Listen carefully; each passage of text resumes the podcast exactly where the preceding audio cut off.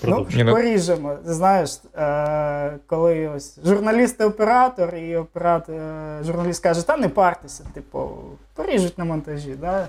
Оператор сидить та такий, може ви нормально поговорите? Це подкаст АБС ВД. АБС ВД. АБС ВД. АБС ВД. Це подкаст АБС ВД. АБС ВД. АБС ВД. Всім привіт! Це знову подкаст «Веслодей». Після тривалої паузи ми нарешті намагаємося відновити наші випуски. Трошки експериментуємо з форматами. В будь-якому разі воно буде і далі продовжуватися в аудіоформаті. І якщо в нас почне виходити більш-менш, то додатково і в відеоформаті. В цей раз ми хочемо поговорити з людиною дуже відомою в каяк-кругах, в колах. Це Льоша Дудков. Сьогодні ми поговоримо більше про нього як про особистість, про каякера, а також в нас ще є дуже цікава тема, яку ми хотіли би з Льошею говорити, що стосується медіа. Я думаю, що це якось буде вже в іншому випуску. Тому зараз, Льоша, привіт. Привіт. І саме перше питання, у нас воно максимально класичне. Розкажи свою історію потрапляння в веслування, звідки воно в тебе взялося, як це давно сталося, що ти де кого побачив і вирішив, що треба самому спробувати. Всім привіт ще раз, дякую за запрошення. Мій шлях, я почну історію здалеку. Мої батьки займалися водним туризмом.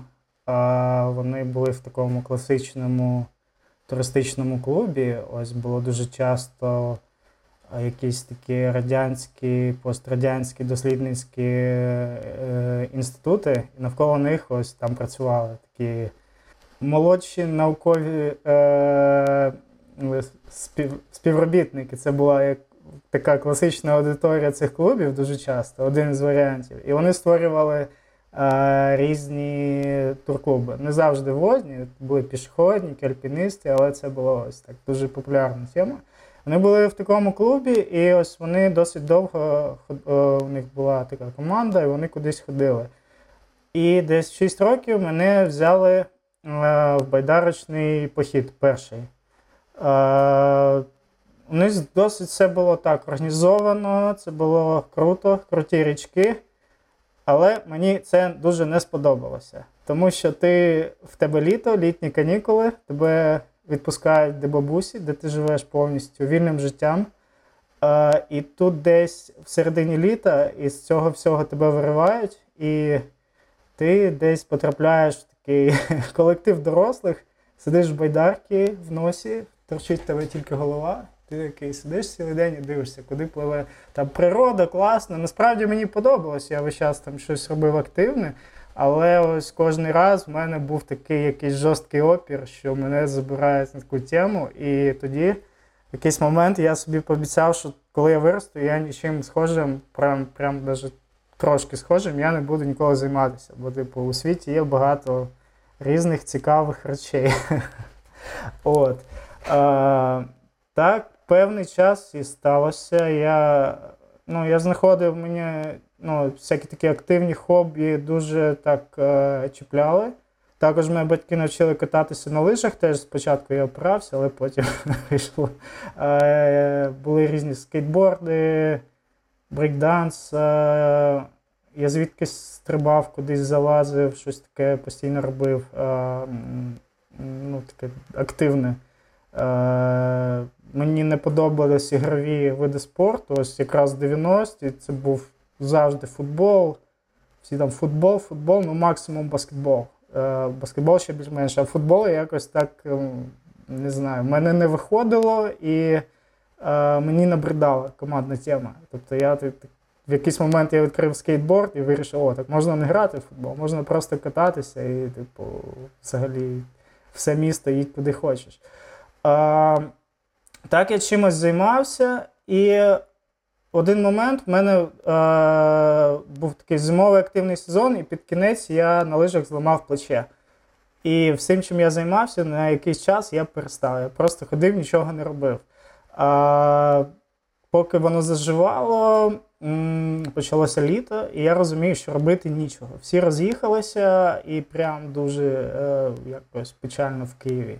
І в мене був, мій друг і одногрупник, він був вже в 4 сторонах. Він випадково знайшов 4 сторони, він працював інструктором.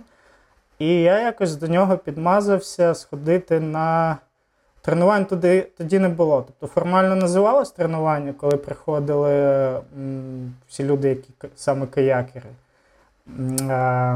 Але не було ні тренера, кожен займався чим завгодно, це була більш така якась тусовка. І ось я потрапив туди, в X-Park. Який це рік був? Це був 2007 рік. І X-Park тоді мав інший вигляд. Раніше його майже не було.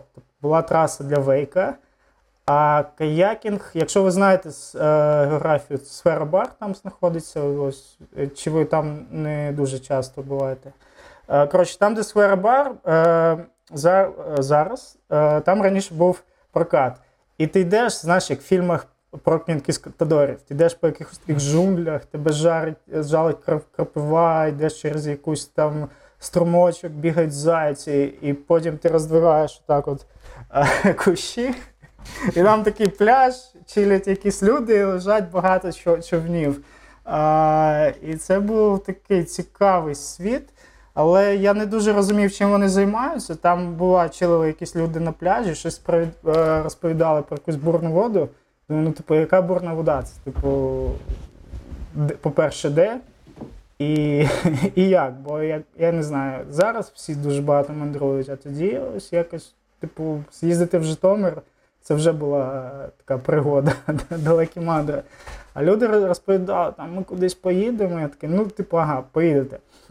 Але там дуже, дуже було цікаво. Ось раніше, якщо піднятися по Десенсі трошки вверх по течії, там була тарзанка. Я раніше в дитинстві дуже любив тарзанку, і ця тарзанка була, мабуть, найкраща по своїм ТТХ. Вона викидала вгору, під нею було глибоко, там було дерево. Вона була безпечна, але вона там дозволяла робити там різні сальто, трюки. І ось в мене вечір заключався в тому, що я приходив, я брав каяк, щоб доплити до тарзанки, і плив на тарзанку.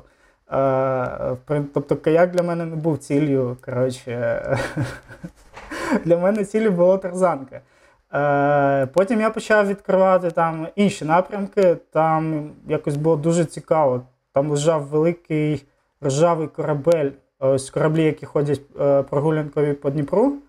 Ось така модель була десь там в острові закинута, тобто туди тільки на човні можна доплити, і ти теж, типу, знаєш, продовження цього пригодницького вайбу з конкістадорами, що ти пливеш, і там така ржава тема, і ти можеш на човні заплисти. Його, на жаль, порізали на метал, але це було такою атракцією. І постійно там ти знаходиш якісь нові такі кутки, і це буквально в центрі Києва. І я ось просто теж, я ось з місцевими каякерами якось не дуже спілкувався, але я приводив все нових друзів, типу, показувати цю всю тему. Дивись, там тарзанка, там корабель, і так ми плавали. Було дуже жарке літо, і просто грести було дуже жарко. Ти наче в воді, але ти такий, можеш себе обризгатися. І ось ми побачили, що ось ці місцеві, вони перевертаються, бува. І ми їх якось попросили, типу, чуваки, а що це ви, типу, жарко? Можна так ось. Спочатку вони навчили, ось от носика, окей, ми з друзями добре. Потім якось мої друзі почали відпадати. І залишився тільки один, і ми з ним підпливаємо до місцевого одного каякера. Тоді ми ще себе не вважали каякерами. Каже, а як ти оце без носика встаєш? А він такий був хлопець дуже флегматичний, він каже, що ви тут питаєте? Бери, делай. Ми такі, понятно. Але там є певна методика нас. Історія в тому, що ескімос нам, ми не парились про ескімоса, і якось він нам просто ось так прилетів. Теж не було мотивації сильно їхати на пороги, але була мотивація просто щоб від жари ти міг в будь-який момент впасти в воду і типу освіжитися. Це, до речі, є проблема велика, бо часто люди ставлять ескімос, це дуже треба, це дуже важливо, і це трошки якось, про це можна потім поговорити, трошки стопорить сильно людей, можна ось впасти там на рік, на два, ось в якийсь момент, що типу, блін, це важливо, важливо, там треба вчити техніку, а ми так, у нас він був рагульний, і у всіх ескімосів є така тема, що ти навчився, в тебе виходить, а потім в тебе спадає скіл. Це типу стандартна така тема. І потім його треба відновити, і тоді він вже так, більш-менш нормально буде. Коротше, став у нас цей ескімос, і ми плавали, сезон закінчився, і завдяки каякінгу цьому літу на річці я трошки прийшов в формі, і я вирішив, я тоді, все нормально, треба чимось займатися. Я планував, я хотів стрибати з парашутом. У мене вже був один стрибок з дубом, і я поїхав стрибати другий раз. І якось там все пішло не так. Наш стрибок мав бути останнім. Зламався літак, нам кажуть ці парашутісти, ребята, або ми вам манібек, або можете у нас переночувати і вранці стрибнути. Ми окей, ми переночуємо, раз ми прийшли. Виявляється, що парашутісти так ввечері нормально, як водники, гудять. Ми приєдналися, але це було зайвим. І вранку нас будуть. Ви в парашутах спали? Ні. Там це база по дорозі на Чернігів, це вона якась, там люди викупили чи військову базу, чи базу якусь сприяння обороні, вони самі це підняли, там якась стара міні-казарма в полі, тобто ми не в парашутах спали, але вони У мене просто знайомий чувак, теж він там пішов, пригнув там якийсь такий звичайний стрибок, а потім затусив теж з парашутистами, заночував, забухав з ними. Каже, я вже в парашуті спав, і я думав, що це якась в них такі, як посвята якась така, що якщо ви з ними забухали, переночували в парашутах, все наступний вже next level, ви там можете пригати якось по-інакшому. Спати в парашуті, цікаво. Я думаю, що в них є якісь свої традиції, як в будь-якому спорті, в каякерів, є ж свої, я думаю, що треба цю тему дослідити. Наступний день ми пригаємо. І, до речі, це був мій перший досвід екстрім зйомки на фото. Я дуже хотів зробити фото. Це був 7-й рік, не було ні... Телефони не могли тоді фотографувати, камера мало в кого було. У мене був Олімпус на 4 мегапікселя. Я його прив'язав, стрибаю. Я зробив 4 знімки. Один був дуже вдалий. Мій кореш летить, я його, передній план, там видно, клас, просто бомба. І так я щось заморачувався з цим фотоапаратом, я вже такий, я ж досвідчений, другий раз стрибаю, мені вже не страшно. Такий, земля вже скоро, і такий, а що там треба зробити? Я якось погано прийшов, там техніка проста, просто треба ногами чітко зайти і зловити удар в сторону. А я дьорнувся, якось не розумієш, такий, так це земля чи ні, якось так, то я був дуже спокійний весь стрибок, а в останню секунду в мене почався трошки мандраж, я дьорнувся і зайшов ногами так, як не треба, і в мене на 2 ноги тріщина, Мені накладають гіпс, і вся оця форма, яку я набрав слідом, вона пропадає, просто валяюсь вдома, нічого не роблю, І далі я сильно щось зв'язане з ногами не можу робити. І оцей мій друг каже,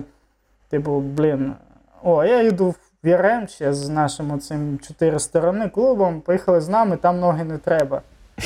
Тільки Антону не кажи, що то тебе не допустять. Я такий, класно, теж треба. Поїхали ми туди.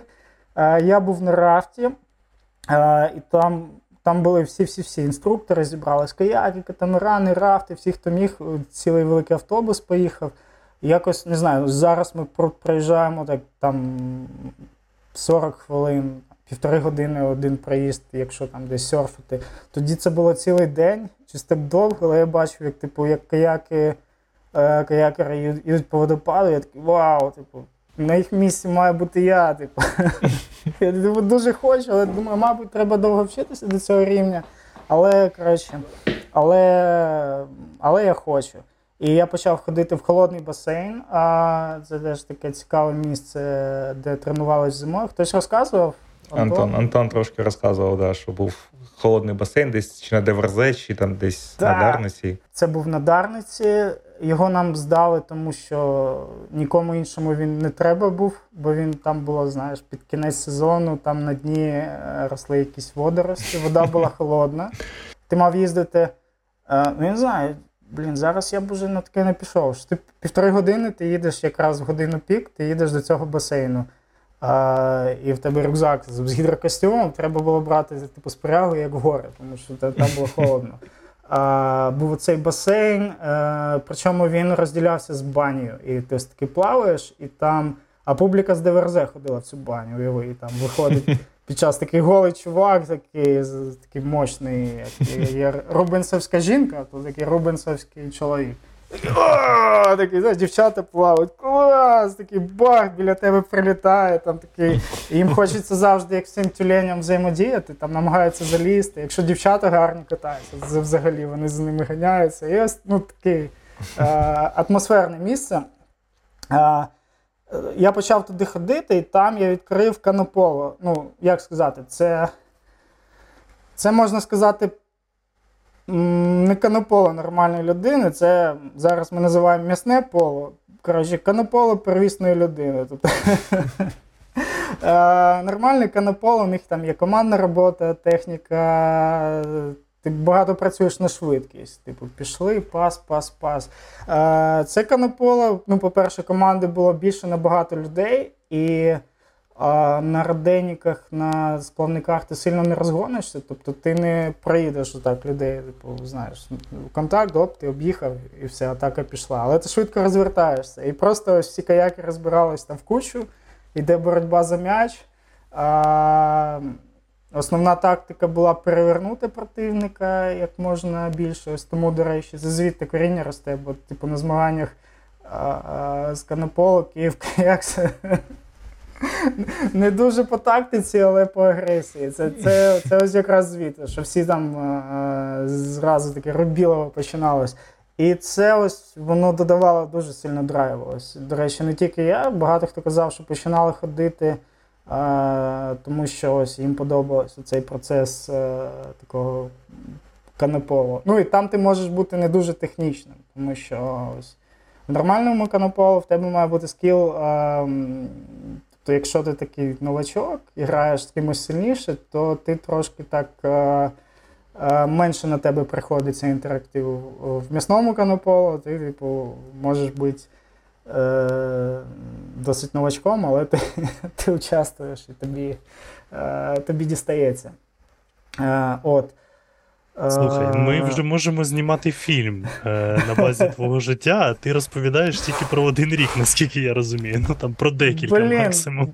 Щось так. Воно хоч не скучно, бо я розумію, що я ще до Вайтвотера не дійшов.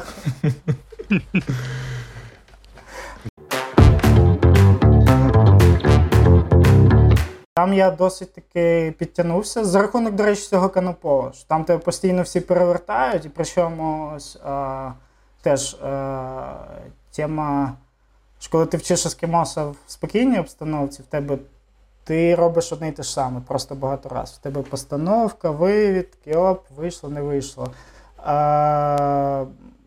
Тема сплава, ось як коли ти навчився ескімоса, і такий кажеш, я вже вмію ескімоса. Людина, яка тебе вчить страхує, вона така, да, ну давай перевіримо, покажи, як ти робиш. Ти встаєш такий, клас, а він тебе киляє знову. І насправді це дуже демотивує. Ну, і так відбувається на сплаві, що ти встав, ти боровся, ти класно, ти молодець, тебе кладе знову і стає гірше. І ось другий раз встати психологічно важче. А ось в канополу там постійно тебе перевертали, тебе підкалували, тобі не давали встати, або просто про тебе забували, ти перевернути, і люди грають там над тобою. Це дуже сильно так ось прокачувало і ну, таке, додавало азарту. І ось нарешті весною спочатку я попав не на каяк, а на школу інструкторів на рафті і на змагання на катамарані, на четвірці. Мене запросили в команду, мені сказали, йди сюди, ми бачимо в тобі талант, давай в катамаран четвірку. Як виявилося, я вважаю тепер вже зараз, що це не в мені талант побачили, а тема катамаранів четвірки, що в них завжди не вистачає людей. Це ось як власник айфону шукає постійно зарядку, так катамаранчик серйозний, він шукає четверту людину. Бо у них дуже зладжені команди, але вони планують, вони працюють, тренуються, але завжди, коли йде поїздка, то у когось робота, в когось щось там не вийшло, і хтось обламується. А без людини це, не то. І треба когось знайти, хоч когось вже. І завжди їдуть там 3 крутих чувака, і хтось, кого просто з вулиці взяли. І схоже на те, я був ось таким чуваком. Мене взяли в команду, але мені ось дуже сподобалось. І там я вже перший раз спробував каяк, і теж я так якось напросився, плили рафти. Пливуть рафти, там працюють інструктори, їм не до мене. Це коли ти з каяк-групи, ти новачок, тебе пасують, розумієш, що з тобою коїться, а ці такі, ну хочеш каяк, так, пливи за нами, але, ти сам за себе, ми можемо придивитися. І так і вийшло, що, в принципі, басейн дав своє, в мене більш-менш все нормально було, але в гукі я перевернувся. І я розумію, що коли я привертався, рафти вже були десь далеко, і нікого навкруги немає. І, що треба вставати багато разів, бо я не знаю, що я буду робити, якщо не встану. Це теж мені дуже допомогло, бо якщо ось як твій перший ескімос на бурхливій воді, перших декілька піде, це дасть якийсь імпульс на якийсь довгий час. Тобто, якщо в тебе спочатку все нормально, ти якось потім не переживаєш. Якщо перший досвід якийсь такий трошки болісний, це сковує людину. І ось теж мені, якби я тоді не встав, можливо, все пішло б інакше. Але, вийшло, я приїхав в Київ вже після змагань. Виступили ми погано, але я був дуже радий. Вау, сьоме командне місце, але люди були такі... Ці які матьорики, ранчики, не дуже. А в чому заключається взагалі змагання? Там потрібно проїхати трасу, якийсь слалом, чи на швидкість, чи як воно взагалі відбувалося? Це були, називаються, змагання з техніки водного туризму. На участі подаються команди. Тобто в команді має представлений кожний тип човна. Катамаран четвірка, катамаран двійка, каяк... Одномісний каяк, байдарка і ще щось. Ні, здається, все. Все, сапів не було. Там можуть бути варіанти від річки. І для кожного судна є різні дисципліни. Тобто це йде декілька днів. Для кожного судна є слалом. Потім є гонка, коротка гонка, довга гонка, класика. Довга гонка, тебе закидають кудись і просто декілька годин валиш, і, наскільки у команди вистачить сил на довгу дистанцію. Коротка — це захоплюються пороги, самі таке цікаве місце, і всі суда з одної категорії валять і друг другу залежають, бо на слаломі ти сам. І класика, рятувальні роботи. Це залежить від змагання, вони завжди по-різному. Тобто просто є ось цей етап, а там далі вже як придумає організатор. Кого спасати, як спасати. В нашому випадку пливе вся команда, перевертається катамаран четвірка, тобто ви імітуєте аварію, має бути човен окремо, люди. І вся команда має спасати, і до певного буйка ти маєш, цей катамаран-четвірка має бути знову на воді. Люди мають грести, катамаран поставлений. А потім перевертається хтось інший, каякер. Ні, каякер не перевертається. Хоча його можна злити на воді, перезапустити, але там двійка. І там всі вже спасають іншого. Це такий... рандомний цікавий етап. Здається, там ще інші конкурси, я вже точно не пам'ятаю, але ось такі змагання. І йдуть заліки як по кожній категорії, так і по всій команді. Наприклад, у нас каякер виступав досить добре, він брав призи у всіх рейтингах, а ми на четвірці, ми так десь посередині, а загальний рейтинг — це середній. ти таким плавним чином вже трошки знав, що таке бурхлива вода, покатався на рафтах, покатався на каяках. Яким чином у тебе в житті з'явився родео чи фристайл? Воно з'явилось зразу після цього.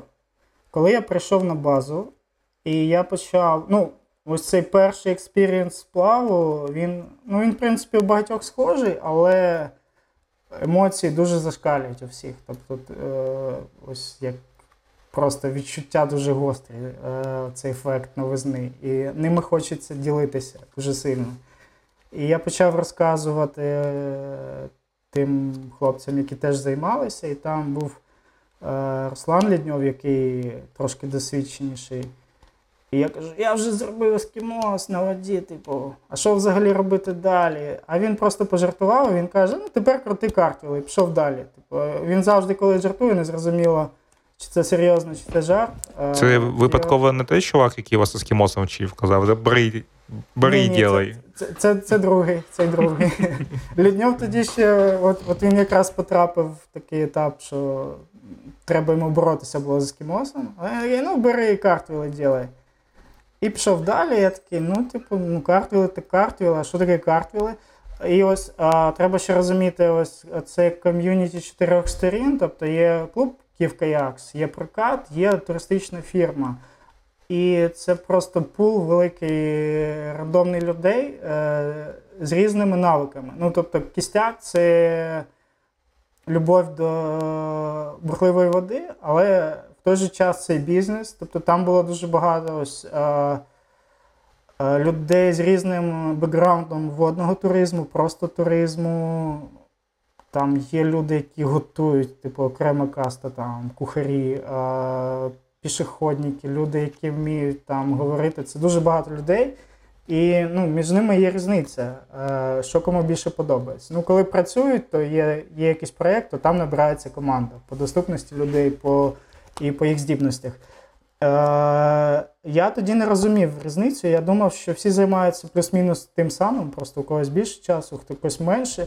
І я почав цікавитися, що таке означає цей картвіл. І я підходив до всіх. Я молодий був, і всі якось хотіли серйозно виглядати, і всі давали якусь відповідь. Я вже потім зрозумів, що я питав абсолютно не тих людей, я питав катамаранщиків, що таке картвіл, я питав славомістів, славомісти на серйозки розказували техніку, я питав, я не знаю, пішохідників, мабуть, теж питав. Питав я всіх, і всі давали відповідь, я намагався вчити цей картвіл.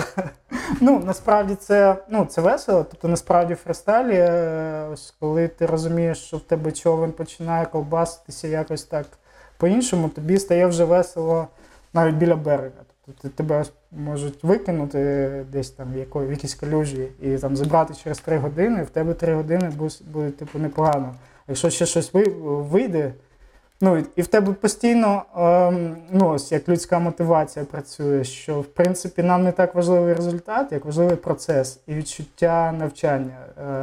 Можливо, якийсь психолог спортивний розкаже про це подробніше, але ось те, що нам подобається в спорті взагалі, це навіть розписано на рівні ось гормонів, де там що виділяється, в який момент. І ось тобі завжди... Що?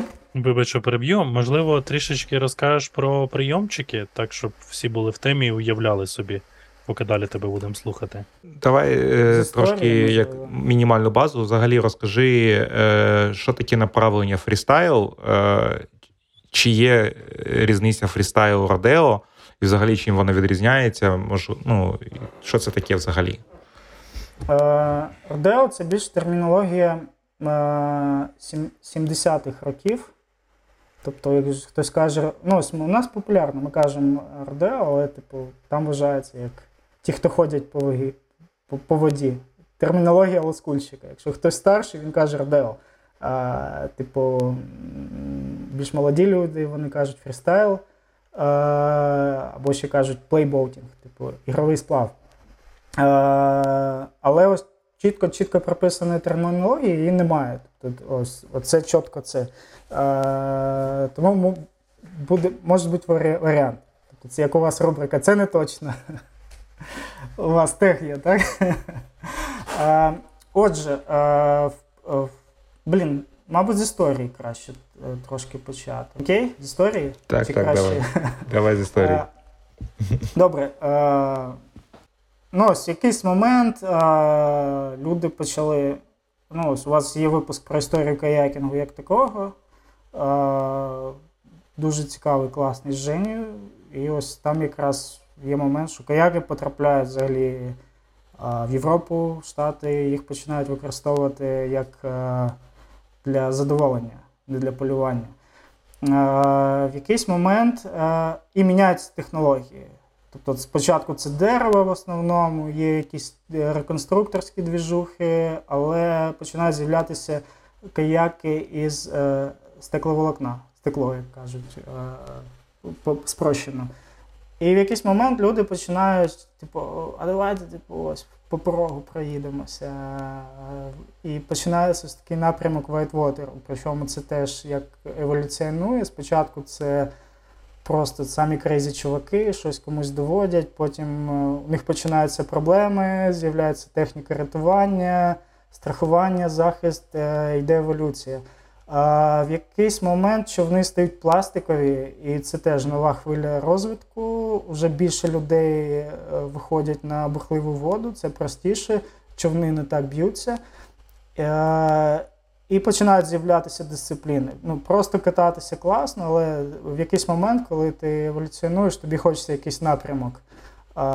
Або змагатися, набрати таких ось чуваків і визначити, хто крутіший. Або брати все складніше і складніші річки. І кожен починає щось фантазувати. Деяким людям почало подобатися просто серфити. Це ось зафіксовано більш таки, хто пробував це в Канаді, Отава-Рівер, і там ось прямо біля міста Отави, недалеко, там дуже багато хвиль, на яких катаються зараз, і ось там починаються зафіксовані відеозаписи. І люди почали серфити. З'являється на Отаві серфінг, і потім люди починають між собою якось теж челенджити. А я можу довше, я можу кататися по хвилі вправо-ліво. А потім один чувак каже, я взагалі можу кормою вперед, бексерф. І всі такі, вау, це стільок. І перший такий, з'являється горизонтальна якась площина.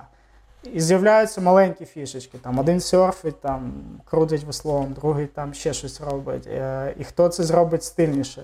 В якийсь момент з'являється трюк, який називається ендер. Якщо встромити ніс в набігаючу воду, взагалі багато повітряних трюків, вони базуються на гідрострибків. Ось якщо ви м'ячик візьмете, втопите в воді, пустий м'ячик, і уберете ручку, цей м'ячик він вистрибне, так? І ось ця фізика використовується в каякінгу. Ось, до речі, підведу до того, що каяки теж стрибати вміють. Про це поговоримо. І був зафіксований перший стрибок. Чувак вставляє ніс, на ніс наливається, і він вилітає. А човни тоді були по 5 метрів довжелезні. І ось, до речі, до сих пір популярні оці мемчики в каяк-групах. Здоровий каяк, і там десь зверху людина, і це все тема вилітає. І там, я не знаю, років 5-10 вони просто вгорали з цього ендера, це десь 70-ті. Заїхав, ставив вниз, і тебе як ракетою вилітає. І там починає з'являтися якась техніка. Слухайте, я можу якось придумати, як вище стрибнути. А я, поки мене це випльовує, я можу щось вам показати. А якщо повести корпусом в сторону, то тебе не просто вгору виплюне, а тебе якось оберне. Або ти перевернешся мордою в салат, або ти можеш якось взагалі не перевернутися. І почався новий челендж. На цьому етапі, і паралельно розвивається, уже тоді сформувався, це теж напрямок фристайлу, але він дуже непопулярний, хоча й стильний, називається сквірт-каякінг. Він заключається в тому, що... Ми відос в телеграм-групу закидували туди такий. Про сквірт? Так. Знаєте цю тему. Як ваше враження? По-перше, воно, мабуть, скажімо, тобі потрібно, окрім того, щоб володіти каяком, ще, мабуть, трошки і затримувати дихання наподовше. Думаю, так.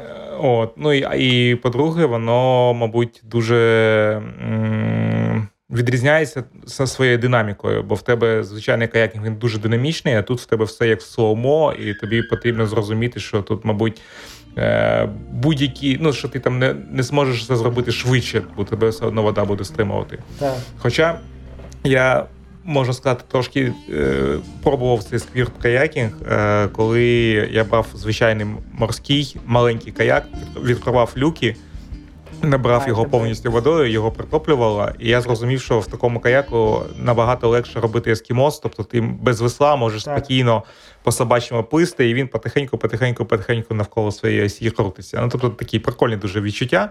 Для відчуття взагалі каякінгу, що от, як продовження тебе, воно дуже непогано працює. Ну так, ти ось коли вкручуєшся, і в тебе наче слоумо, але ти так... Ну, в принципі, оця техніка сквірта, вона... Ну, є сквірт як напрямок, а є просто як елемент. Це розворот, коли ти розвертаєшся і в тебе корма занурюється, і ти розвертаєшся на місці з підняттям носа, і це приміняється в слаломі, в канополо, на сплаві зараз нові човни. Тобто просто як момент, але що ти можеш грати кормою. Слухайте, я знаєте, що скажу, що якщо от твою останню фразу просто вирізати із контексту і кудись закинути, то буде схоже, що якийсь сексолог розповідає, як працювати над цим. Так, речі з цього і стебуться дуже, від самої назви, сквірт, і типу, коли розмовляєш, то так. Ще є тема, коли... що вони порівнюються з наркотиками. Там шлях наркомана і шлях людини, яка попала в човни. Що перший раз ти пробуєш щось легеньке, поганий човен на природі з друзями, за компанію, в тебе не виходить, з тебе ржуть. Ти кажеш, це якась фігня, прикольно, але типу, мені достатньо. Другий раз, може, з декілька років, потім ти розумієш, окей, я буду цим займатися, але not too much. У мене є голова на плечах, типу, і закінчує людина в каяк-притоні, десь в Мексиці, з такими ж хіпарями, бізнес, дружина, все від нього пішло. І типу, він такий, ну, а мені добре, я каякер. Теж можна такий.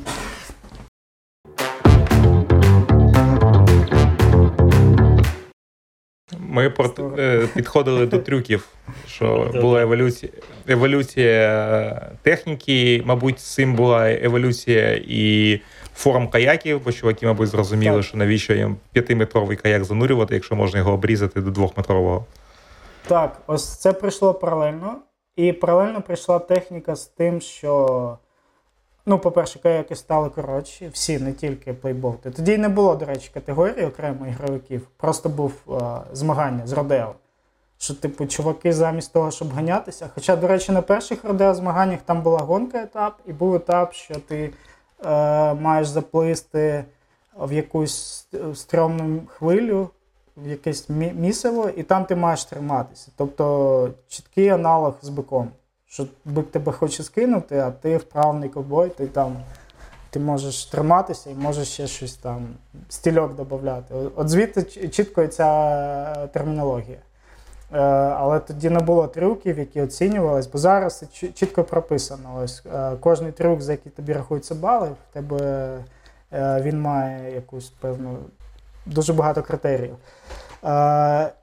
І вже просто ось так, як робити оцей ендер стало неприкольно, бо то ти вилітав не 5 метрів, а тут ти, ну окей, ти підстрибнув, впав мордою в обличчя, ну типу окей, це може кожний. І зараз, до речі, всі, хто починають серфити, вони самі приходять до цього ендера, бо це дуже логічно. Перший трюк інтуїтивний. Але хтось відкопав цей поворот і каже, давайте поєднуйте. І з'являється вже друга вертикальна площина, коли каякер може міняти свічки. Тобто ти вийшов на ніс, тебе вода розкручує, в тебе твій човен перекручує, в тебе заходить корма, і це називалось картвіл. Тобто колесо брички. Тобто ти крутишся, і ти вже в вертикальній площині. Там знову додаються варіації, і це вже формує генерацію нових човнів, трошки схожих на сквірти, ось коли в тебе сплюснуті ніс корма, і вони загострені збоку, і тобто ти ставиш крін, тобі дуже просто загнати цей човен під воду, і твій ніс піде прямо під тебе, ти можеш крутитися. А паралельно з цим розвивається сплав. Тобто люди починають брати річки крутіше, брати водоспади, з'являється техніка. Там насправді багато діячів брендів, але ось треба зазначити, є такий чувак Стів Фішер. Він, до речі, багато зробив про медіа. Він один із перших таких каяк-райдерів для Red Bull. І ось він був в двіжухі водоспадів. І ось є гарний фільм, називається «Стів Фішер Black Book». Там чітко про цей злам етапів розказано. І він розповідає про водопади. Типу, ми йшли, типу, we went bigger and bigger. Типу, вони брали водопади більше, і в них все виходило. Типу, і була крута команда, якій було все по плечу. Але, каже, в якийсь момент я почав розуміти, що часто наші виїзди закінчуються якимись рятувальними роботами, або хтось травмується, а потім воно все весело, круто, типу, і нам хотілося більше. Там хтось травмується і стає там інвалідом, там б'є спину від удару, якщо з висоти. І, типу, а куди йти далі?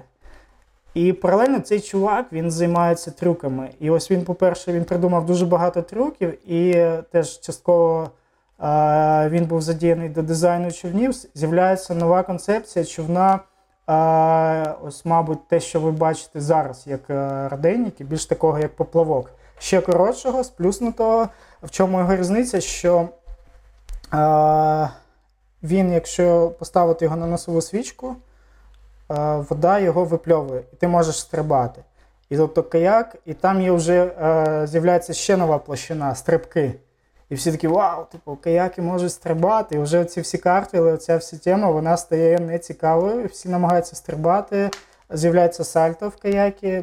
Ну, це, мабуть, треба краще загуглити нашим слухачам. Трюк називається луп, це типу, як каяк стрибає, але каяк може стрибати, причому навіть на рівній воді, якщо ви маєте цю коротку форму родейника. І вже формується концепція сучасного човна. Хоча зараз з'являється новий стиль, коли вже круті сплавщики, їм знову вже стає все скучно, і вони починають додавати трюки в прыжки з водоспадів. І це вже взагалі топ-левел.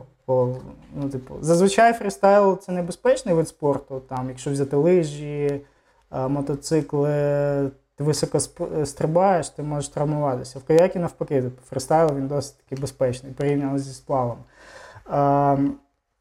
І зараз ми, мабуть, проговоримо про напрямки. Отже, те, що зараз є класичним фрістайлом, ось те, що оцінюється на змаганнях, у нас на річках є бочки. Це, можна сказати, ці хвилі, вони бувають різного розміру, різної структури, і змагання або взагалі процес тренування, він заключається в тому, що ти заїжджаєш на серф, і там в бочці ти можеш виконувати різні трюки. Ти можеш ставити нос, воно тобі наліє, ти зробиш якийсь стрибок, ти можеш обертатися, є трюки з серфом по переміщенню, по зміні свічок, досить така вже велика є трюкова база. Плюс там оцінюються комбінації, наскільки ти можеш один трюк перевести в інший. Тобто ось гарні фрістайлери, тобто людина робить сальтуху, луп, зразу ж він приземляє, він там не витрачає час стабілізуватися, він там якось закручується, і це гарно, оцінюються комбінації. І себе в такий момент вважаєш танцором? Так, емоції? Це ось кажуть, що взагалі ну, всі такі трюкові види спорту, не тільки каякінг, схоже по емоціям, ось стан якогось танцора, який танцює там не просто, а складний танець, коли він виконав па чітко, і ось і ти такий, да, зайшло. Ось дуже схоже. Гарна аналогія. Особливо звук. Ось у трюків є певний звук. Ось у лупа, коли човен правильно приземлюється, або тих, хто стрибає з водоспадів, він так і називається буф. Такий летиш, такий пуф! І ти такий, да, все нормально. Ну, якщо не буф, то ти зазвичай або ляпаєшся, або перевертаєшся, і в тебе звук води в вуха.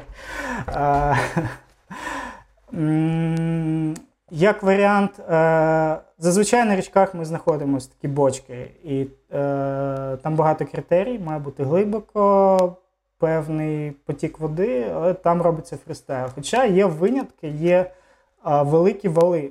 Таких місць у світі дуже мало. Такі вали були в Африці, зараз вже їх немає, бо там побудували дамбу в Уганді. Ми ось туди їздили. Я був раз, Антон був багато. В Канаді і так, ну, небагато таких місць, я не згадаю. І там прямо цей вал, це велика хвиля, яка там, може бути 2-3 метри висоту. І ти серфиш по хвилі, і ти також можеш переміщатися по її висоті. І ти ініціюєш свій трюк зверху хвилі, ти падаєш вниз, приземляєшся на дно, і твій човен, він підскакує. І ось це ось ти ось такий бах, бах, бах, і ти можеш робити трюки. Це дуже видовищно, хоча це, скажімо, трюків там менше, але вони виглядають, прям люди в повітря вилітають, але це дуже круто. Ну, це такі серії, да, вони там, типу, там стрибок за стрибком вони йдуть. Там, так. Там, така сальта, типу. Так, і ти постійно на відскокі. І причому, що коли я вперше, ну, я всього раз катався на такому спорті, це було в Уганді, і ти такий, блін, воно таке здорове, мені б хоча б просто, ну, класика, ти, коли приїжджаєш на новий спорт, ти який час, ти просто серфиш, ти намагаєшся зрозуміти, як він працює, ти звикаєш. Такий, ну, мабуть, тут треба прикатуватися дуже довго. І буквально в перший захід ти на цьому відскоку, і ти такий, вау, тут проситься такий трюк.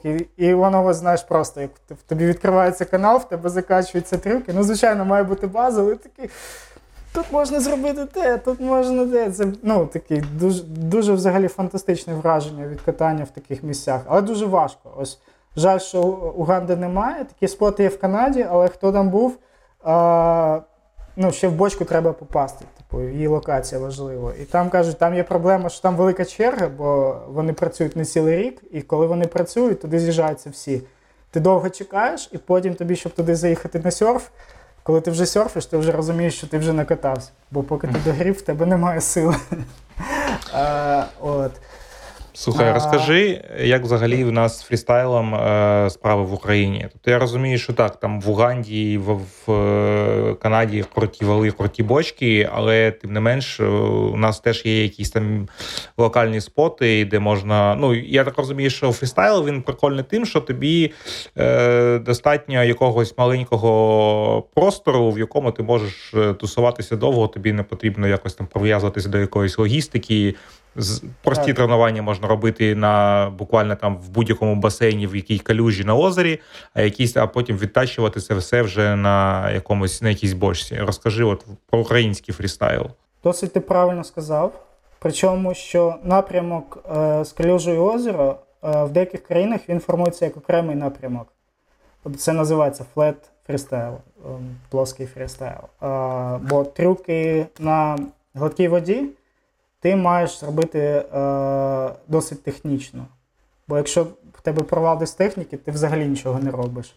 На бурхливій воді за тебе багато чого робить вода. І, в принципі, є різниця, звідки райдер почав. Більшість фристайлерів, вони починають, просто люди живуть десь біля споту, недалеко, або мають можливість їздити. Вони тренуються на бурхливій воді, вони знають, як працює поток, і у них все добре.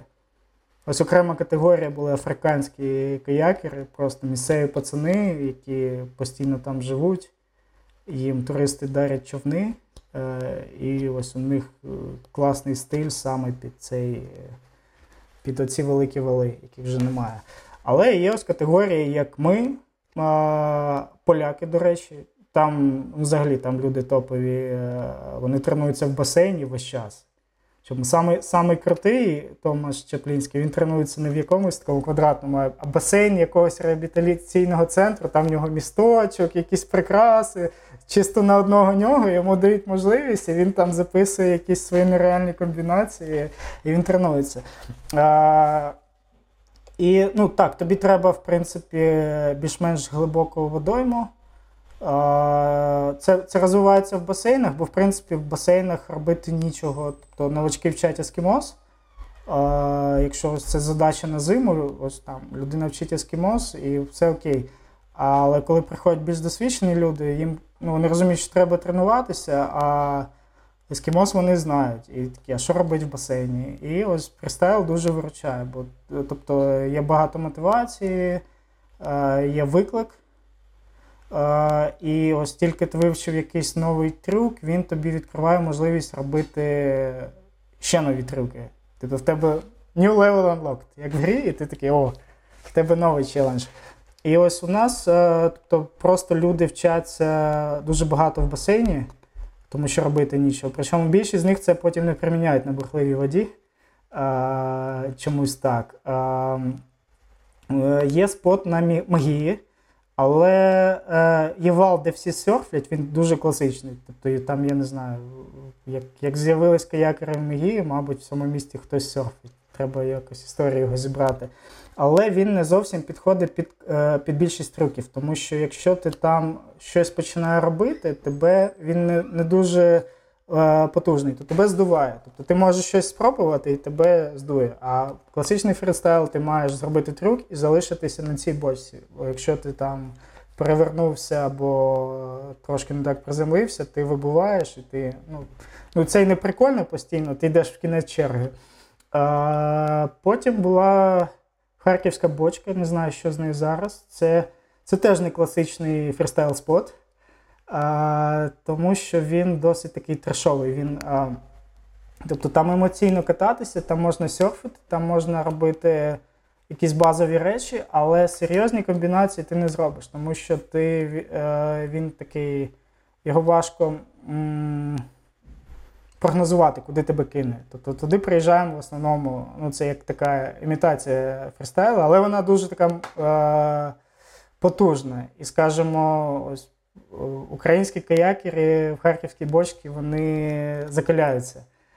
Вони звикають вставати, боротися, і вже коли щось пішло не так, для українців не такий стрес. Тому що бувало, що туди приїжджали фристайлери, які ось все добре, класно роблять, але їм там некомфортно, тому що там тебе прям навалює. А ти ще перевернувся, зазвичай тебе змиває, а там ти встаєш, ти такий, я встав, фух. В тебе вже нема повітря, нема сил, ти розумієш, що ти ще в цій бочці. Ти такий, блін, це дуже демотивує. Можна певні робити трюки на Черемоші, але там інший характер сплаву, ось не виходить там влаштувати процес, тому що там завжди якась змішана група каякерів, хтось вчиться, хтось страхує. І ось більше такий таймфлоу, що всі по кругу катаються. Сплавилися, чекає машина, їх закинули, знову сплавилися. І фристайлеру не дуже, тому що ти маєш, по-перше, в тебе менше швидкості, і людям на сплавниках не дуже цікаво залипати там, де залипаєш ти. Вони на інше націлені, вони хочуть плисти далі. Їхні човни не дозволяють щось робити на маленьких бочках, і тобто такого тренування не вдається там зробити. Тому в Україні ось саме з бурхливою водою поки що так, не дуже. Хоча є ще такий напрям, який з'явився недавно, він називається Downriver. Тобто те, про що я розказував, ми проговорили про флет, зачепили сквірт і бочковий фристайл, коли на місці. Але ще є напрямок, коли ти йдеш вниз по річці і ти намагаєшся робити різні викрутаси. Тобто є трюки, направлені на сплавляння вниз. І деякі з них дуже, до речі, ефективні, коли ось ти використовуєш хвилі, ось є ряд хвиль, один за іншим. На першій хвилі ти можеш підняти ніс, ти підпливаєш до хвилі, ніс твого човна піднімається, і хвиля закінчується, і ти цей ніс опускаєш вниз, тобто ти з висоти падаєш. Виходить, що ти падаєш між хвилями, твій човен, так, оце хвилі, видно? Не знаю, як ви це змонтуєте потім. Ти падаєш, і друга хвиля тебе може викинути прямо в повітря, і ти зможеш робити сальто. Це можна робити на Черемоші. Для цього трюка треба готуватися в басейні, щоб робити просто сальто.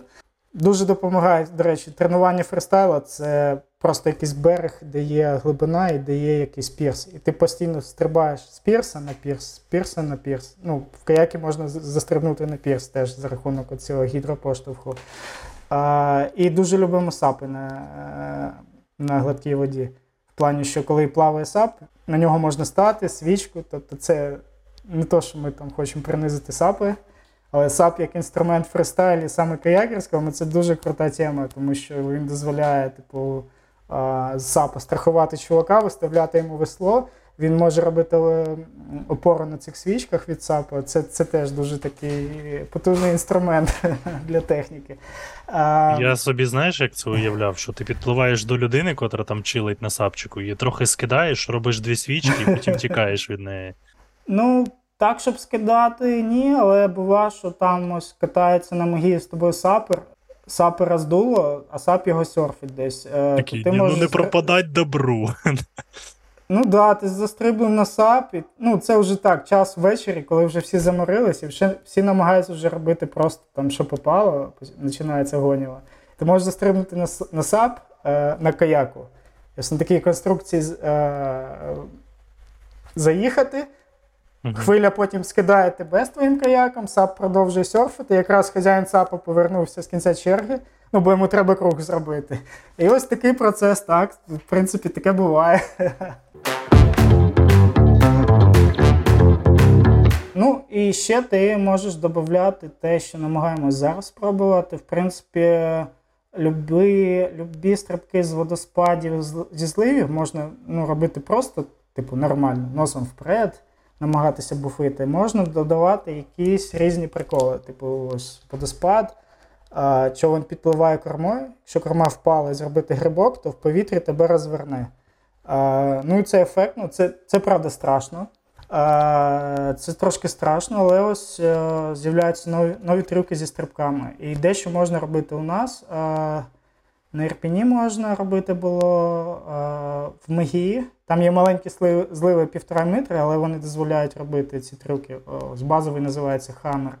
І ось я все мрію, що щось вдасться винайти в Яремчанському.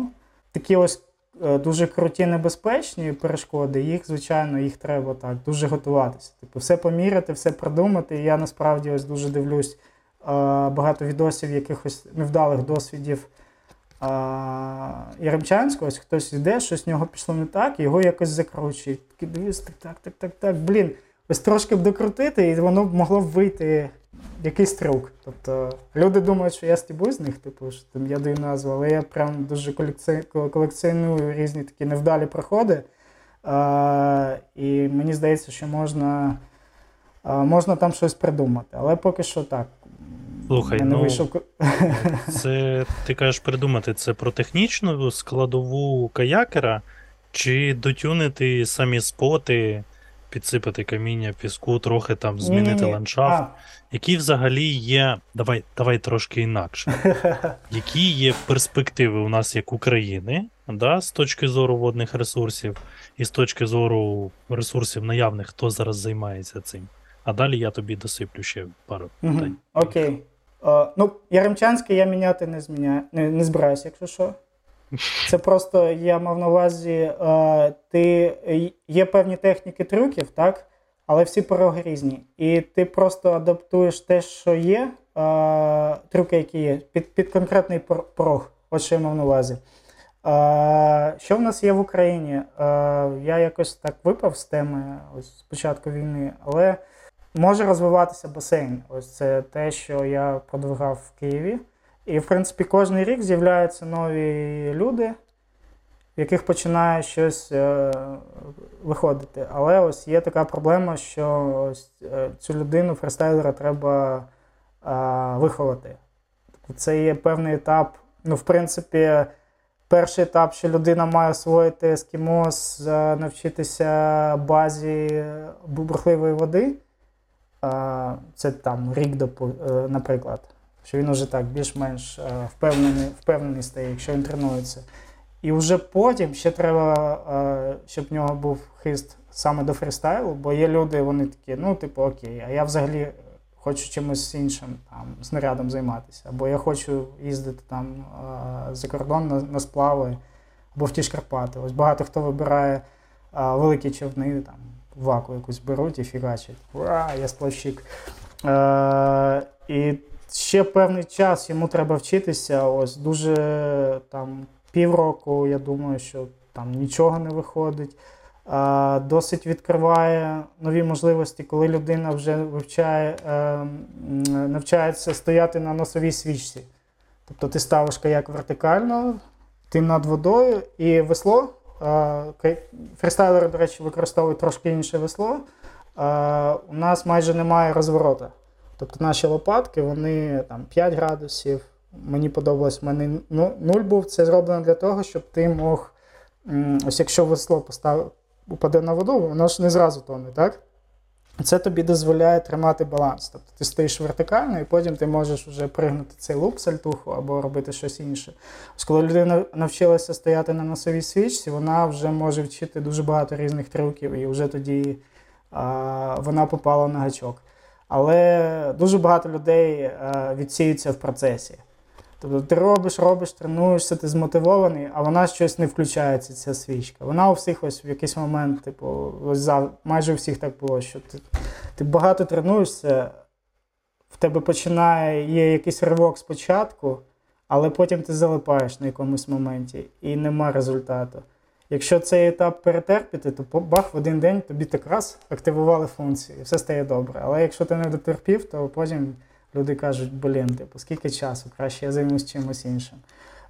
Отже, перше, не вистачає людей. Будівництво – це теж підхід. Робив таки Женя Іванов в Мигії. Тобто він змоделював бочку, побудував її, і вона працювала. Правда, потім він вирішив її зробити краще, розібрав, а заново не побудував. Ми чекаємо, що Женя зробить щось топове. Бо він знає, чого він хоче, тому... Він не встиг її перебудувати, бо водичка піднялась, чи просто він не знав, що він хотів збудувати нове? Він знав, що йому не подобається, а чому, краще в нього буде спитати. Він зараз прийде в коментарі і скаже, що не так було. Отже, Женя, підключайся. Є варіанти, але я не знаю, я не думаю, що це буде в Україні, коли люди робили повністю штучні споти. Тобто вони ставили насос в якомусь басейні, чувак робив бочку, і в нього виходив крутий дуже спот, але... Бюджет цього, ось ми про це думали, він виявився дуже таким нереальним. Тому я думаю, що це тільки мрії. А потім є варіанти, це знову ж таки до війни, коли люди виїжджали на якісь споти. І насправді ось Магія та харківська бочка не всіх мотивує, бо ти там не можеш зрозуміти, оцей трюк виходить чи ні. Але є... споти, так кажуть, наприклад, автолуп. Тобто, в принципі, в тебе не дуже хороша техніка, або ти взагалі цього не тренував, але ось якась фізика цього місця така, що тобі пояснять базову техніку, там, зроби так, подивись туди, і бах, тобі зробив трюк. Тобто, тому і кажуть, автоматичний трюк. Такі споти є в Німеччині, є на каналах, і, в принципі, ось люди ж виїжджають кудись за кордон або в якісь такі дорогі поїздки, так? В основному всі хочуть, вайтвотерщики, потрапити на якийсь такий крутий сплав, так? Але можуть бути виїзди більш по фристайловим точкам. Раніше Антон вивозив людей в Уганду, поки вона була, також були поїздки в Фінляндію, я не потрапив теж, Антон це робив, і так люди їздили, 2 тижні ти ось живеш в якомусь класному кемпінгу, катаєшся, виїжджаєш на екскурсії, і за цей час ти досить сильно прокачуєшся і можеш зрозуміти, хочеш ти продовжувати чи ні. Це, в принципі, шлях вайтвотера українського, що частину катання людина планує десь далеко, за кордоном. У мене взагалі, складається таке враження, що фрістайл більшістю людьми сприймається як якась ланка, як перехідна ланка. Тобто люди розуміють, що можна трошки там повчитися фрістайлу, там в басейні, взимку, ще там якийсь момент, коли ти там немає доступу там до бурхливої води, але ти це все робиш тільки для того, щоб себе умовно впевненіше почувати на самому сплаві. Ти там в будь-який момент можеш стати, там якийсь там проколяс зробити, там десь там пригаючи там з якогось там маленького там якоїсь там бочечки і все інше. Але, чи дійсно воно так? Чи все-таки, бо от як ти все розповідаєш, я прям бачу, що ти от прям фанат цієї справи. Ти розумієш, що це прям круте направлення, і ти там топиш за нього. А от чи багато взагалі таких людей, які дійсно от фрістайл, це от це тема і все. Типу, я от за неї тримаюся, що це не просто заняття на певний час для мене. В Україні. Ми ж хочемо розвивати свої кадри, тому за Україну і питаємо. Досить мало. І, в принципі, то, що ти сказав, це може бути не зовсім так, але по більшості ти правий, що так, це люди знімають. І це може бути справді інструментом. Тому що ти ось, коли ти починаєш вчити в басейні фрістайл хоч якийсь час, в тебе не буде проблем з ескімосом. Тому що за тренування ти постійно перевертаєшся, ти генеруєш багато цих комбінацій перевертань, і потім ти вже там летиш якось так, ага, зрозуміло. В тебе дуже багато напрацьовується взагалі варіацій перевороту. Тому що якщо люди просто вчать, мені фристайл не треба, я готуюсь до сплаву, я буду вчити ескімос. Вони роблять одне і те ж саме. І там вже залежить від людини, дехто наче весь час качає, але не прокачується. Тобто, як перехіди, він ось просто таке напрацювання володіння човном дуже-дуже сильно прокачується.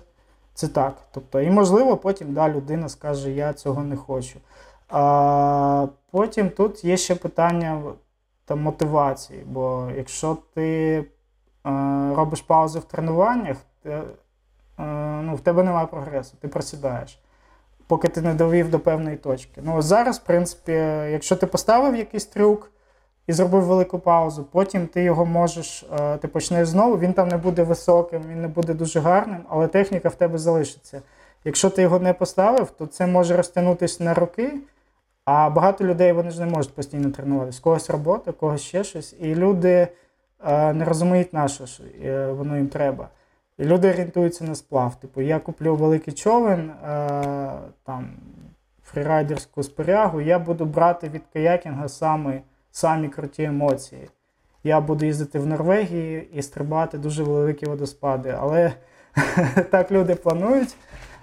Іноді вони туди доїжджають, але частіше вони доїжджають до Мигії, коли там є відпустка, вільний час, там немає води, і вони сидять на великих човнах і вчать новачків, наприклад, або розказують рафтерам, як круто в Норвегії, а з фристайлом ти починаєш хоч якось на мінімальній воді ти можеш отримати задоволення.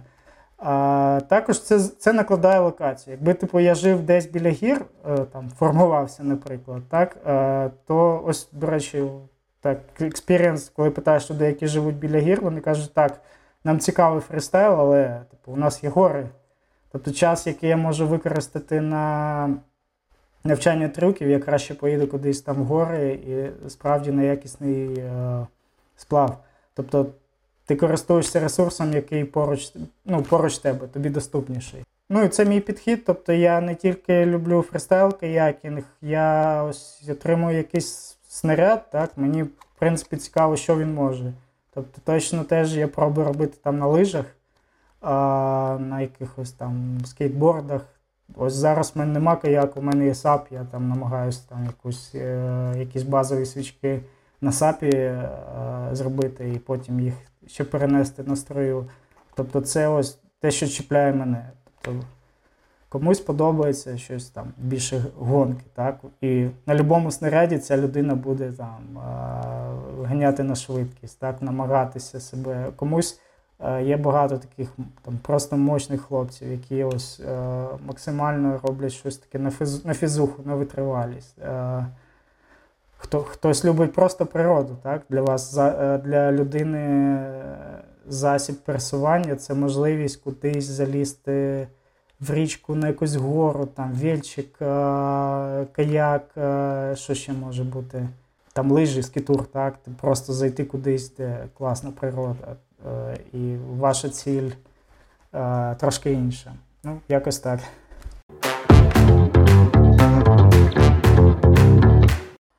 Ось, до речі, думав про пошук взагалі варіантів, як зробити це доступним людям, які не збираються цим займатися, так, типу, ось там, коли, наприклад, на Waterfall приїжджають гості лайтвотерщики з інших регіонів, так, які займаються іншим, бо у них там Карпати і все око, їм не треба фристайл, типу, вони, ну, у них є з чого отримувати задоволення. А раз ви вже на Магіях, ви точно не отримаєте ті емоції, які ви отримаєте в Карпатах, треба їх якось розважати, да? І ось дати їм човни, і щось зробити таке, щоб ти ось себе відчув, не навчаючись. Типу, ось там ось такий базовий трюк, ось якщо ти під'їдеш, ось насправді є така тема, традиція катання, ось така завжди, в усьому є, боротьба традиції проти новаторства. І ось на всіх річках катаються покоління взагалі людей. Причому вони катають там різний стиль. Ті ж Мигії, там є слаломісти. Це взагалі якийсь, знаєш, досвід, який передається поколіннями. І у них вже там є напрацьований. Кожний камінь має свою назву, прям кожний маленький камінь. І на кожний метр річки оцього порогу у них є варіанти того, що ти там можеш робити корисного. Типу, така-то вправа, такі комбінації. І так само розвивається у нас. Ну, ось, до речі, це почав, ну, в принципі, я від Антона цю тему зловив, що він постійно в пошуці. І я намагався це продовжити. Бо люди, які приїжджають перший раз новачки, їм показують, так, тут можна відробити те, на цьому валу можна серфити, тут ми стрибаємо. І, в принципі, люди цим займаються. Але потім ти починаєш ось просто їздити, і ти в постійному пошуці. До речі, це теж час процесу ось у нас в Україні, що ти просто ти ходиш і ти шукаєш, тут якийсь маленький камінець, і ти можеш там, можливо, щось зробити, тебе якось перекине. А потім тебе течія викине на стінку, до стінки ти там, ну є тривки зі стінками. А потім приїжджають якісь сапіри і починають знаходити, ну це називається ось у нас іграшка. Тобто там якась дистечія, якось щось працює, ти можеш там щось зробити. О, я знайшов нову іграшку. І сапіри там знайшли якісь локації, які ми взагалі не вважали порогом. Да? Типу там вони знайшли якусь течію, і там, виявляється, можна серфити, і там є якась фізика. Такі вау. Типу. Або з'являються там хлопці з Мигі почали кататися активно і круто. І вони взагалі звертають увагу на інші локації, їх розкатують. І таким чином прокачується ось спот. Ось мені, до речі, ось що в Карпатах, типу, ми не так часто туди виїжджаємо, і ось коли там кияни приїжджають в Карпати, намагаються там викатати якісь самі цікаві місця, завжди є новачки, багато часу йде на новачків, типу, їх там підстрахувати, розкачати, там, спасати. Але ось нема такого процесу ось пошуку. Бо ось, ну і там ти працюєш, там приїхав на Черемож, в тебе якась група, а коли ось є просто час, який ти можеш потратити на пошук, і там виявляється, ось я теж покатався, я знайшов там декілька таких якихось фантастичних місць, де можна робити прям дуже крутих трюків. А зазвичай для всіх каякерів наших це був просто якийсь перегон. Ну ти їдеш по хвильках, ляп-ляп-ляп, і ти там навіть не зупиняєшся. Вау, треба шукати. Ну, знаєш, от мені особисто як здалося, що тут такий трошки поріг входу у фрістайл трошки вищий, ніж от, ти, умовно в сплаві, тобі що? Ти типу в каяк сів, там вивчив ескімошів собі певно відчувати, і ти собі їдеш, просто сплавляєшся, бух-бух-бух, типу, і ти кайфуєш. А от умовно зробити якийсь самий елементарний трюк, якийсь там картвіл чи якусь свічку, да, от воно от, ну, так просто от само не вийде. Його потрібно довго задовбувати. І якщо ти реально там терпіння в тебе не вистачило його задовбати, то реально можна через це проскочити. Бо я скажу, мені там умовно, я там поки в басейні був, і там якісь там соломісти щось показували, то у мене там по великому рахунку я не зрозумів саму методику, знаєш, як там підключити ті м'язи, як зробити саме цей рух, щоб там на свічку там якось закинути, да? Тобто я просто це роблю, в мене якась там фігня виходить, і я такий взагалі не можу зрозуміти як. І я такий, ну його нафіг, типу. Ну, тобто реально от не вистачає, знаєш, повноцінного такого пояснення, щоб іменно розжувати собі і зрозуміти. Бо я розумію, що, мабуть, воно в якійсь мірі просто потрібно чи під іншим кутом на це поглянути, ну, от, щоб дійшло саме там до мене умовно. Ти правий, але частково. Це проблема нашого шляху, ну, саме киян. Що ми починаємо в басейні. В басейні важче, це по-любому, бо тобі вода не допомагає. А потім ти не можеш це зразу примінити, а навчитися так, щоб кайфувати в басейні, це так, це роки. І ти такий, ну, типу, окей. Типу, є інший підхід, коли ось там просто ось, я навіть там прикалував, що всовували якогось чайника. Да, була така історія Антона, що Антон зробив оголошення, всі набираю на бочку, і на об'яву записується чувак, типу, проплачує тур, який такий, я їду з вами, окей, типу, а нам треба заповнити бус. Їде чувак, такий, а ти хто, ти там байдарочник, ти там з каякінгу, звідки такий? І каже, я толкініст, я граю на гітарі, типу, я побачив об'яву, і я вирішив, що мені так... Ну, ми дуже про нього парилися, але, ну, типу, щоб так, все окей. Але, ну, типу, раз проїхав бочку, все, давай. І, типу, ми пустили в човен, поставили страховку, закинули в бочку, його там розколбасило. Тобто, ну, це, якби, не він катався в бочці, а бочка катала його. Але це були, типу, яскраві, ну, як перший прыжок з десантним парашутом. Типу, такий, ааа! Чуваку сподобалось, він сказав, так, я зрозумів, я не збираюся цим займатися, але знаєш, що ти людину ставиш, не підводиш її початково, а ти її кидаєш, типу, він такий, блін, я розумію, для чого це. І, знаєш, підход, ось, ну, для цього треба річка, знаєш, посадити людину. Mm-hmm. Я ось думаю, як придумувати, я ось так, трошки придумав вправи, методики, я якийсь час тренував, і ось, і що зробити для людини, яка не тренувалася, як йому зробити якийсь такий флоу, воркфлоу на річці з закосом під фристайл, щоб він хоч щось відчув. І ось, ну, на річці це можна створити. Інший підхід, я в басейні вчу одну штуку, це складний трюк, він ні в кого не виходить, але я кажу, блін, будь ласка, вчіть його, тільки ми приїдемо на бурхливу воду, якщо в тебе хоч якась є база, ти зробиш отак, і всі будуть на тебе обертатися, типу, просто ось завчи. Але поки що ніхто мені не вірить, типу, вони трохи вчать, а потім забувають. Я кажу, будь ласка, хоч 3 хвилини на ось цей рух, типу, він в тебе не вийде в басейні, ні, але... На мінімальній течії ти будеш дуже класним і не схожим на всіх інших. Що це за трюк? Ну, він називається пірует. Він виглядає як обертання на носі навколо своєї осі. Тобто ти стоїш вертикально, обличчя вниз, і він створюється, тобто весло перекидується через човен. На флеті зробити його досить важко. Але на бурхливій воді ти стоїш за каменем в суводі, ти поставив отак весло, це неприродна позиція, до неї треба звикнути. Але якщо ти там відчуваєш, в тебе якийсь контроль, ти ставиш на струю, і тебе просто за ніс, тебе видьоргує течія, і ти пливеш, і тебе крутить на носі. І... Ну, взагалі, ось, якби, те, що у нас з кормою зв'язано, воно якось більш-менш природно, зрозуміло. Ти відкинувся, ти робиш там кріни, це, ну, роблять всі більш-менш, і це прикольно. Я дивлюся, як слаломісти, діти угорають, вони, їм коли стає скучно, вони всі там на кормі крутять, вау, класно. А ось те, що йде з носом, це вже така неприродна тема.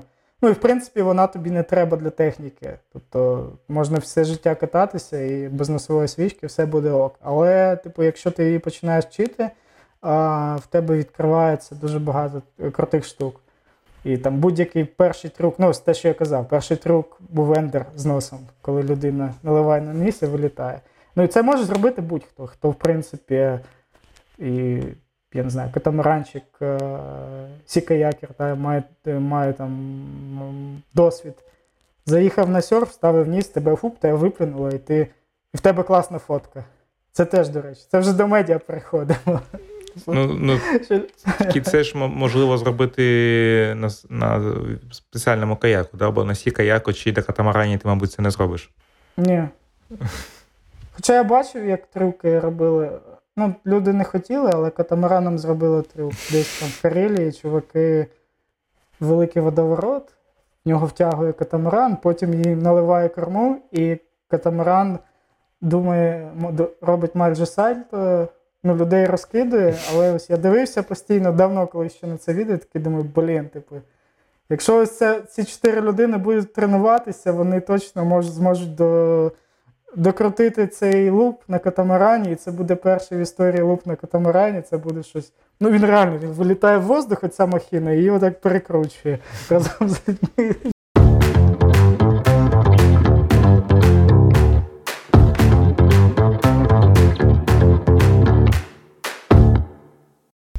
Ну, є тема, це, до речі, перше правило фристайла. Треба робити вигляд, що ти все так і задумав. Бо часто буває, просто вода тобою щось робить, ти цього не хотів, але треба вийти, так зробити, заспокоїтись, сказати, ну, да, я трошки не докрутив, будемо працювати. Ось так на ХБ, до речі, катання відбувається. Тобою щось вода робить, і мій перший досвід такого там катання. Тобто мене просто місить, але я такий, блін, це ж, мабуть, є фристайл, я маю терпіти. Насправді ні.